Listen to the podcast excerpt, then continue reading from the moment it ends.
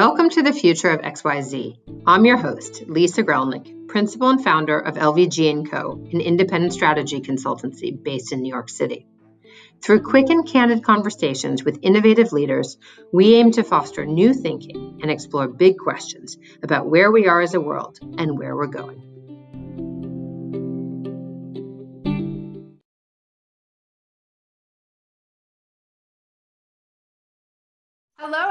To this week's episode of Future of XYZ. I couldn't be happier to introduce our guest, Nathan Havey, to Future of XYZ. Nathan, thanks for joining us. It's my pleasure to be here, Lisa. Thank you.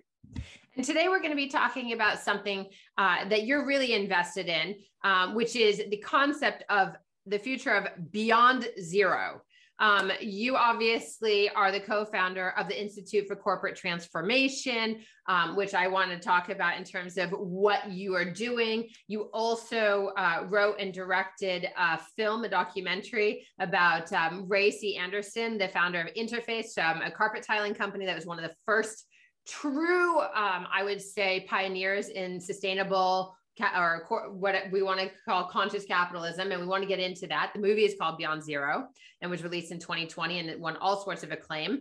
Um, you have a master's in public policy from George Washington University. Uh, you run a podcast about stakeholder capitalism. So I really feel like I want to get into the meat of what is Beyond Zero from your perspective.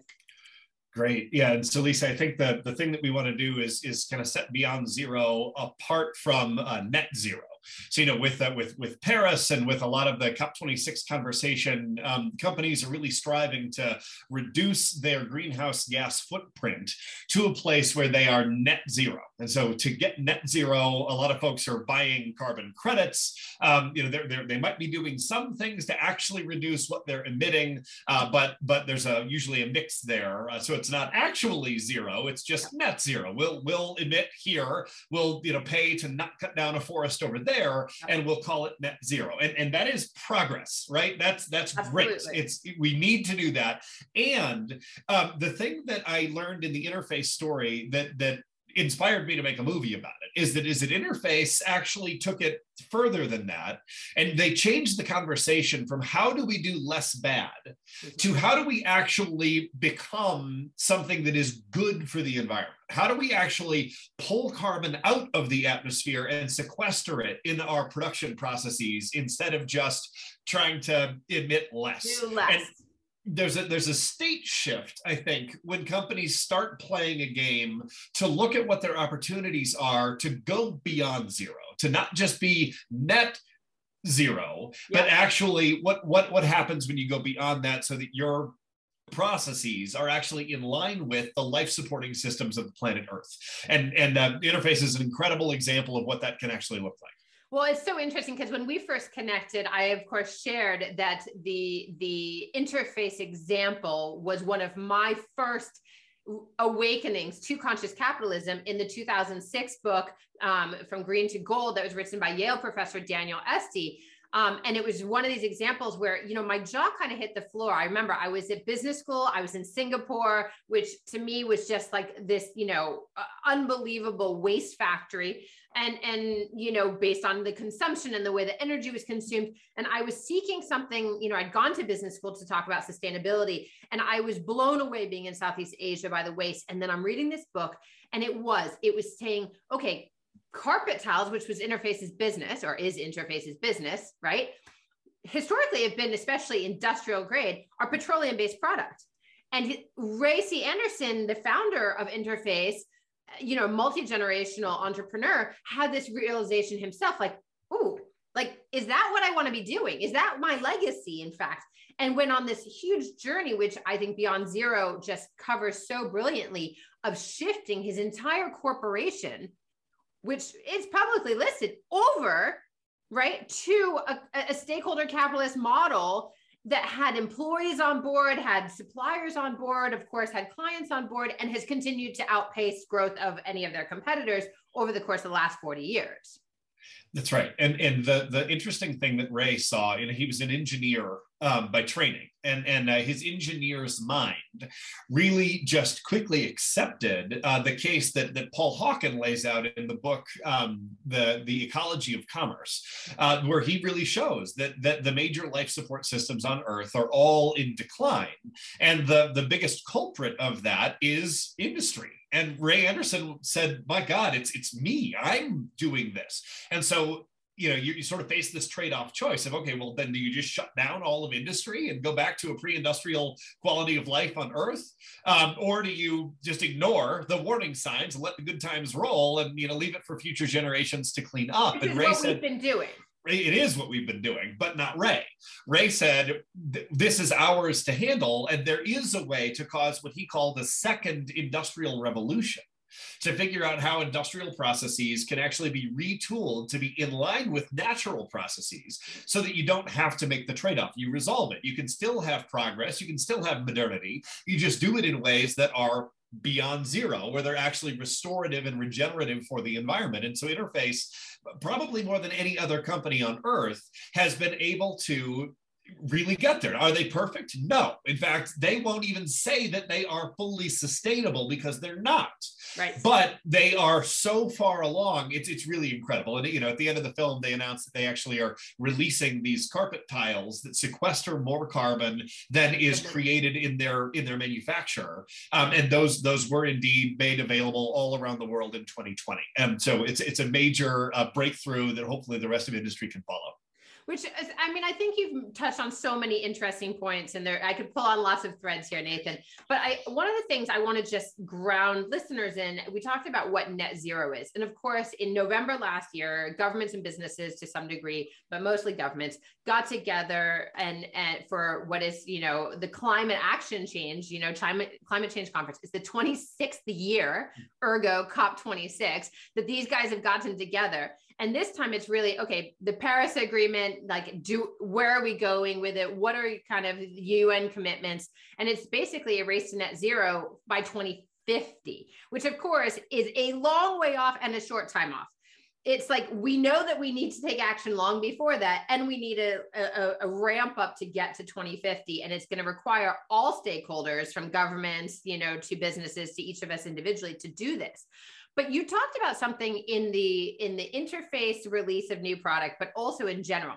One of these ways of getting there of course is carbon sequestration right? That's right. Some of the others i think you know obviously less waste in general more regenerative you know forms of uh, electricity so moving to solar wind etc you know hydro instead of away from you know coal as you know i mean we look at what germany's just announced. They're going to try to figure out how to move away from coal. Um and and so away from fossil fuels you have to use biofuels hydrogen like there are all sorts of amazing tools out there. But where your business the institute for corporate transformation really focuses isn't on the the how the, the the what of the action right? It's much more on the how and the why. Let's talk about the the psychology and especially in corporate culture of moving to a future of beyond zero. Sure. Yeah, it, it, it's interesting, Lisa, because uh, when as we were finishing the film, I had a chance to ask Erin Meezan, who's the chief sustainability officer at Interface, why aren't there more interfaces? What's what's what's holding it back? And she said it's it's not because of technology, because the technology exists for us to do this. It's not because of um, sort of the, the the the other sorts of technical know-how of measurement and metrics and the policy regime. All of that is there. She said that the reason that more companies aren't doing this is actually because people don't understand how you actually shift a company, how you transform a corporation. And so, you know, with with the institute, we've sort of defined these these four spaces um, that are required for a, a, wholesale corporate transformation. One of them, and first and foremost, is the, the the CEO, the executive leadership of the company. They they need to sort of expand the scorecard for success that they are playing against for business. Because, you know, for 50 years, we've been playing in the Milton Friedman scorecard that is about growing profit and shareholder return. That is the scorecard of business. And, and you, you do have to have profit. You know, a company that doesn't make profit is not going to be around very long. But, but there's, there's, there's a lot of interesting research. The, the Mars Corporation, for example, has done this thing. It's called the economics of mutuality where they've actually identified that when a company is able to measure and manage not just financial capital, but environmental capital, which is all of the things that, that are the life sustaining systems on earth. Social capital which is the the quality of networks and, and, right human relationships and human capital which is wellness and well-being. When you're managing for environmental social and environmental capital you actually produce superior financial capital returns because you're not eroding the other kinds of capital because you're so myopically focused on that and you know, when, when you hear people critique capitalism, it's usually because they see people prioritizing money over those other forms of capital. Well, which we could call externalities in the business world, or you could look at it positively, which is where I wrote some of my college thesis, which is about mutualism, right? Yes. It's, mutual respect, mutual give back, and and and working together. Yes. really forms the basis of stakeholder capitalism because it includes all stakeholders, people, planet, as well as profit, obviously. That's exactly right. And, and what, what we're seeing is that it's almost like an upgraded operating system for capitalism, right? There's there's this one that produces these certain results, but if you're still running, you know, Windows 96 on your computer, it's inefficient, it's clunky, it does not work nearly as well as when you can actually update to the, the latest operating system. And so it's not a trend, it's just sort of a re-examination of the fundamental benefits of a, of a free market system, looking looking at what the actual goals of that system are, which is to meet the needs of humanity, right? Um, within the environmental cons- confines of the of the world, because the we can't Right. We can't meet the needs of humanity in the future if we exhaust all that stuff now. So it's just a more holistic view. And so if if the if if executives start to understand that their scorecard for success is actually measured on all four of those kinds of capital, not just on one, that it, it begets very different investments and innovations in ways that you do things. So if an executive and, and makes that shift, Exactly. right. As we're in a exactly. race for talent right now in the great resignation, I have to believe, you know, you you're making a new film and a lot of it has to do with how do you incentivize, you know, good employee engagement and loyalty and and it's a fact it's it, it seems so obvious sometimes from the outside but it's again to that change management conversation yes. shifting an entire corporate you know incentive structure pay structure give back i mean and then the attitudes is massive right? So all of that. talk i mean i experienced a little bit of it at chobani as you know coming in right after the the you know shares were given to all employees including hourly workers on the plant. I think the movie that you're making now which i'd love you to talk about a little bit because it's definitely again a new lens on beyond zero yeah, totally. And, and if I may, it's it's just all the things that you're saying. That's why it's so hard because every in, in most corporations, almost everybody has either been formally trained in the Milton Friedman paradigm of business or they've osmosed it because they've been around other people where that's just the way they think, right? I like so, osmosis. It's good. Yeah, shifting that is something that that it's not easy, and it's not a okay. We're going to do this now. No, no, no.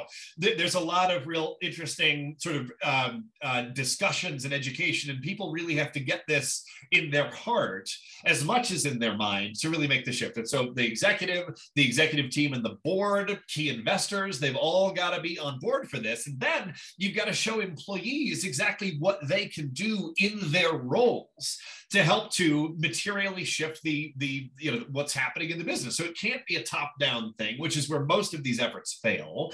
Um, it, it, really has to be. Um, uh, there's a, there's a scholar named Leith Sharp that teaches an incredible executive education program at Harvard on this, and she calls it the hierarchical network and the adaptive network, which is the relationships in and between the hierarchy. If you can engage both of those things effectively, then that's really what it is. And so we, we've been able to work with Leith to license some of this content and, and get it out there with, with our programs at the Institute. But those things together, plus you've really got to look at the accounting systems in companies are set up for systems? The accounting systems, oh, yeah. accounting and finance. Oh, yeah. They're set Absolutely. up for financial capital. So, what does it look like for accountants to begin to account for the other kinds of capital? And that's what the uh, the folks at the Economics Mutuality have done so well.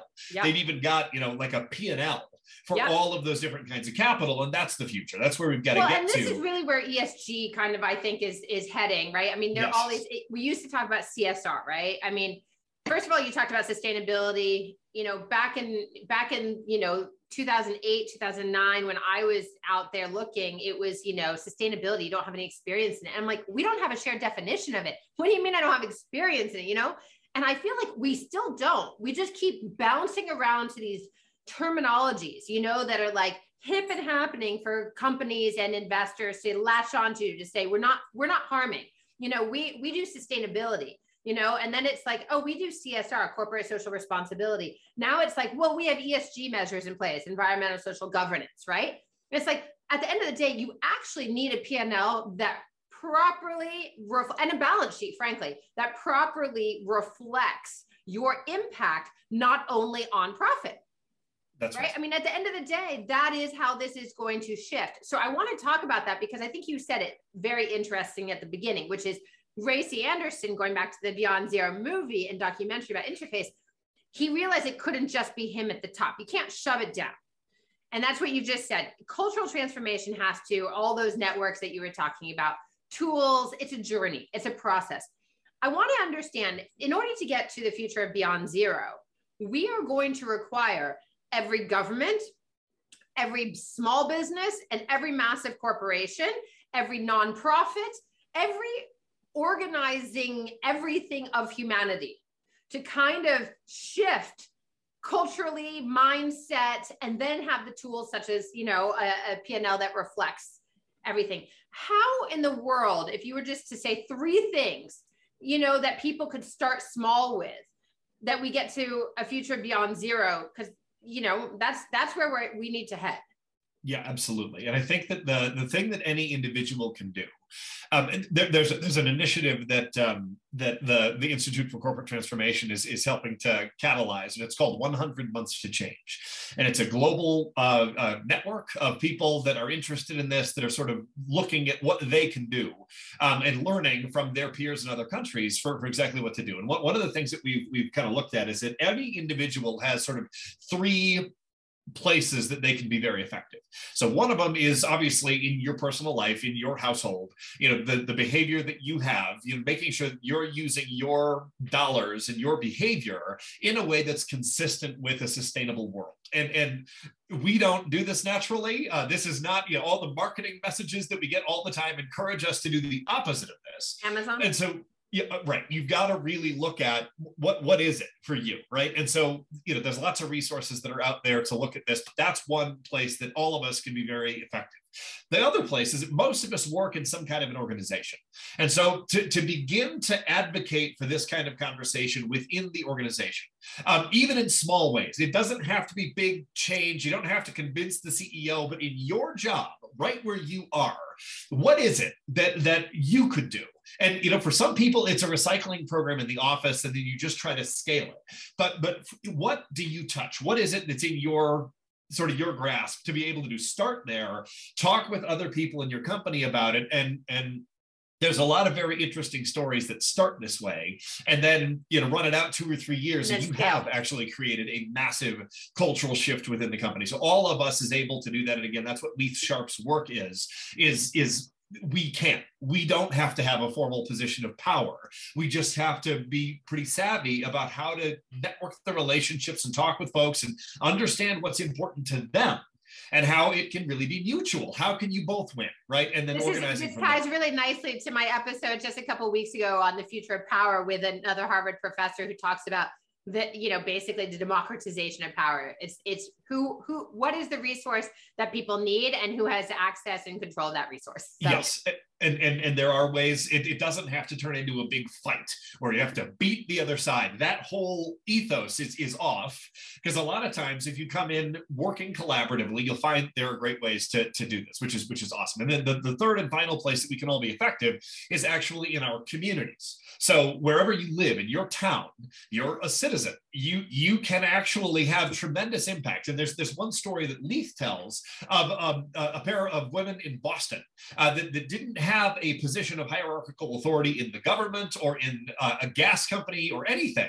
Um, but they succeeded in kind of creating this situation where Boston got really aggressive about patching all of the gas leaks in its old main, which was, I think, the second or, or third biggest source of greenhouse gas emissions in Boston was leaking gas. And so they went in and they, they were able to, with no position of hierarchical authority, actually get the city bought in, the gas company bought in, everybody saved a bunch of money, and Boston cut its greenhouse gas emissions tremendously. Mm-hmm. And that was just two individuals. And so all of us can do that. We can't do it overnight, but we absolutely can start to just educate ourselves and our neighbors about what is it that's going to make the biggest difference here and how can we go forward and try to try to make that change. And so that can happen in your household, in your your company or organization and in your community.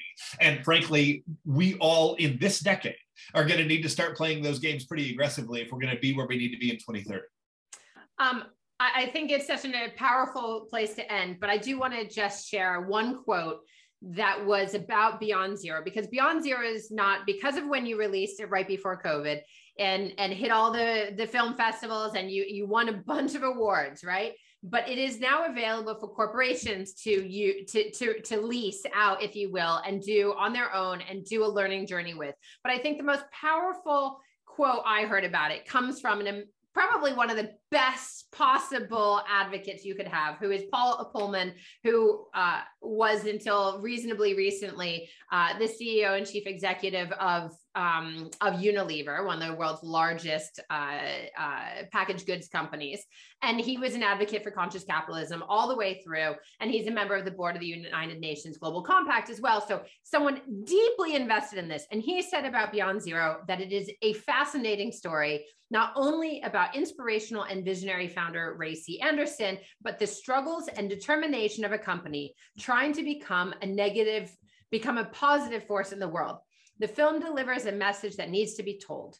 In the end, it indeed boils down to people, and business can be more successful and resilient simply by doing the right thing. This idea of the right thing and the knock on effects of that go so far, and it's so fundamentally human, right? I mean, we are not bad at our core, is my fundamental belief. We want to do good, and we have just gotten so out of touch with that basic nature. Um, I think a lot of what you have shared about the individual power to enact change and do better and get us on this journey towards beyond zero really speaks to uh, what Paul Polman quoted about the film. So I'm going to encourage everyone to go uh, reach out. Um, Nathan, give us a plug. Sure. Yeah. So um, uh, uh, beyondzerofilm.com. Um, the, the movie is not yet publicly available, uh, but we're, we're looking for impact partners. So these are uh, private individuals and companies that can help to support the film at a level of $10,000. Uh, for that, they get a uh, kind of a, a, talk back and a private screening for any audience that they would want to convene to watch the film. Um, they get you know acknowledged in the film's credits, and then what we seek to do with with the revenues raised is make the film first available to all educators in business schools at every level all around the world at no cost to them. Uh, build curriculum materials to help them teach this and kind of this, this new paradigm of business we've been talking about, and then uh, actually have a distribution budget uh, so that we can help to get this film into the mainstream as best we can. Our goal is to be in classrooms and boardrooms in at least the world's top 20 economies and beyond. So if you are interested in that, details at beyondzerofilm.com. Uh, and if you're an educator or somebody that is interested in screening this in your classroom, uh, there's some forms to get in touch with me and our team at that website as well. Uh, Nathan, it is a, a, powerful and very compelling um, point of view on the future of Beyond Zero. Thank you for joining us on Future of XYZ today. This is my pleasure, Lisa. Thanks for having me. And everyone listening and watching, if you don't already subscribe, make sure you do. Future of XYZ is available on YouTube as well as on a podcast on Spotify, Apple, Amazon, wherever you get your favorite podcast. And be sure to follow us on Future of XYZ on Instagram and visit future-of.xyz if you or someone you know would like to be a guest in 2022 or beyond. Uh, thank you for listening. Thank you for watching. And Nathan, thank you for everything you're doing to bring us closer to a future of Beyond Zero.